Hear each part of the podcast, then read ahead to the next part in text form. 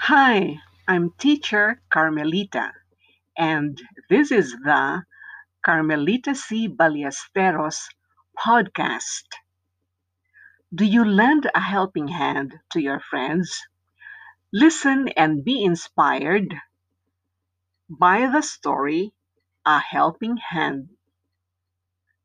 Letter 1 Dear, well, you know who you are, and it's not like you're ever going to see this letter. Miss told me that I had to be your mentor and show you around because you're a new student. I didn't know what a mentor is, so I looked it up in the dictionary. Anyway, she didn't tell me anything about that. Ali and Gaurav and Sumi and Rani, they kept asking me about it when we were going home from school. I told them that I didn't know what they were talking about, but that's not true. How can I not know? See, you made me lie to my friends. Yours sincerely, me. Letter 3 Hello. I keep telling them that they can ask you whatever they want to know. What's the point of asking me? How am I supposed to know why you have that thing or how it works? To be really honest, I can't say I'm not curious myself or that I don't have the same questions the others are asking me. Yes, I noticed it the first day when you came into the classroom.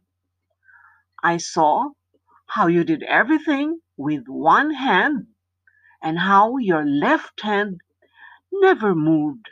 At first, I couldn't tell what the problem was. Then, when I was closer, I saw that something wasn't quite right. It looked weird, like it was covered in plastic or something. I thought it was a toy hand. It took me some time to understand. Also, I saw what happened at lunch. See you, me. Letter 4. Hello.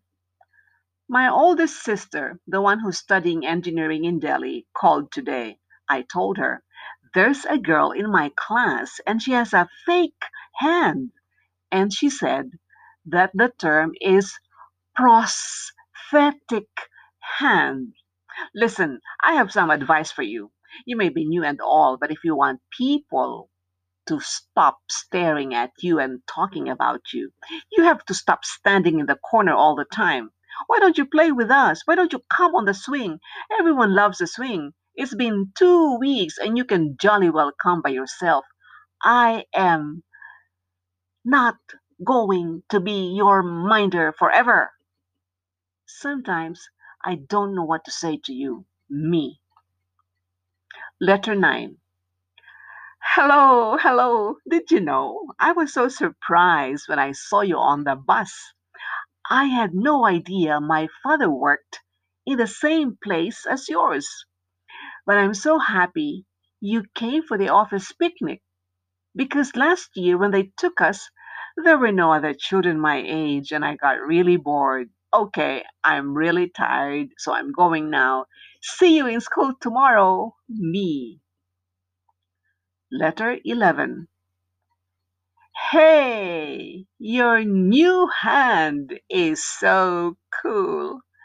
No offense, but the old one was a bit boring. It was just there. The new one is like magic, and you can move the fingers and grip with it. I hope you didn't mind that I asked to shake hands. I just said it before I could think. Maybe tomorrow we can do some experiments to find out if you can lift stuff with it.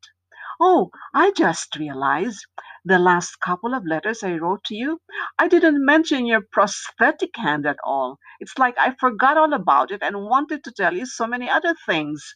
The funny thing is, I'm not that curious about your hand anymore. I don't know why. Your friend, me,